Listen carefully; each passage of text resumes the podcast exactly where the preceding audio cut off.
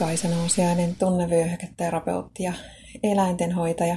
Teen ihmisille tunnevyöhyketerapiohoitoja ja mentaalista valmennusta ja eläimille, pääsääntöisesti koirille, kehohoitoja mun Helsingin Kumpulan toimitilassa.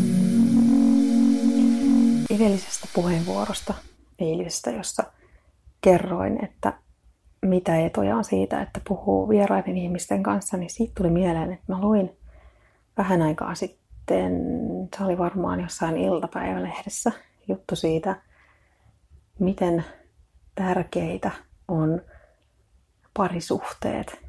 Miten tärkeää on se, että on ystävä puolisonsa kanssa ja miten tärkeää on se, että on hyvää seksiä usein.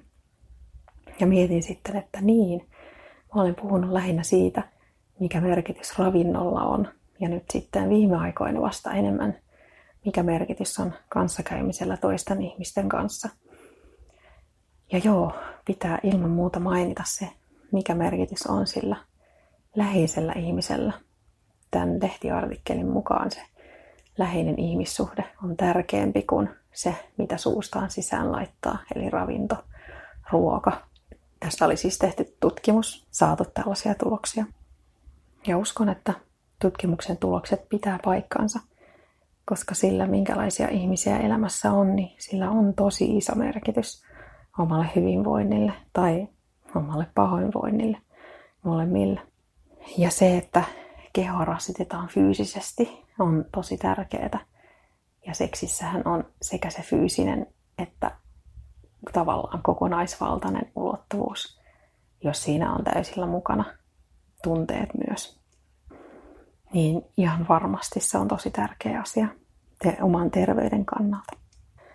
Ihan samalla siis ihminen voi liikkua tai syödä tai tuntea itsensä terveeksi tai liikkua tai syödä tai tuntea itsensä sairaaksi.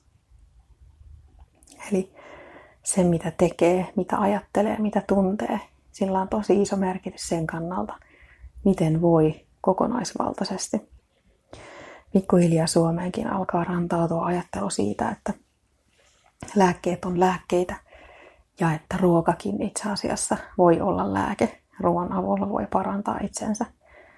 Ja hyvä mun mielestä, että siihen liitetään ainakin jollain tavalla myös tämä ihmissuhteiden ulottuvuus, koska sillä on iso merkitys, kuten sanottua. Ihan samalla tavalla niin kuin liikuntakin, niin ruoassa on oleellista se, että se on sopivaa juuri sulle, just sen tyyppistä, mikä sulle sopii.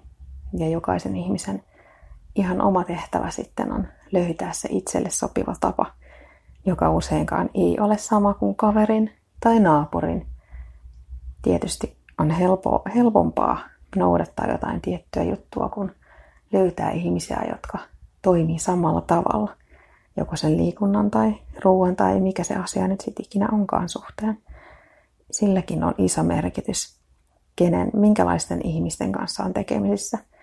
Onko sellaisten ihmisten kanssa, jotka näkee negatiivista kaikissa asioissa, eli ajattelee pessimistisesti, vai sitten sellaisten ihmisten kanssa, jotka näkee positiivisia puolia kaikessa, eli optimistien kanssa. Ja koska ainoastaan itseä voi muuttaa, niin mieti, mitä sä haluat, kenen kanssa haluat olla tekemisissä ja mitä syödä, miten haluat voida. Ja tee sitten pieniä muutoksia sen mukaan, että mitä kohti haluat mennä. Kiitos kun kuuntelit. Toivottavasti sait tästä oivalluksia.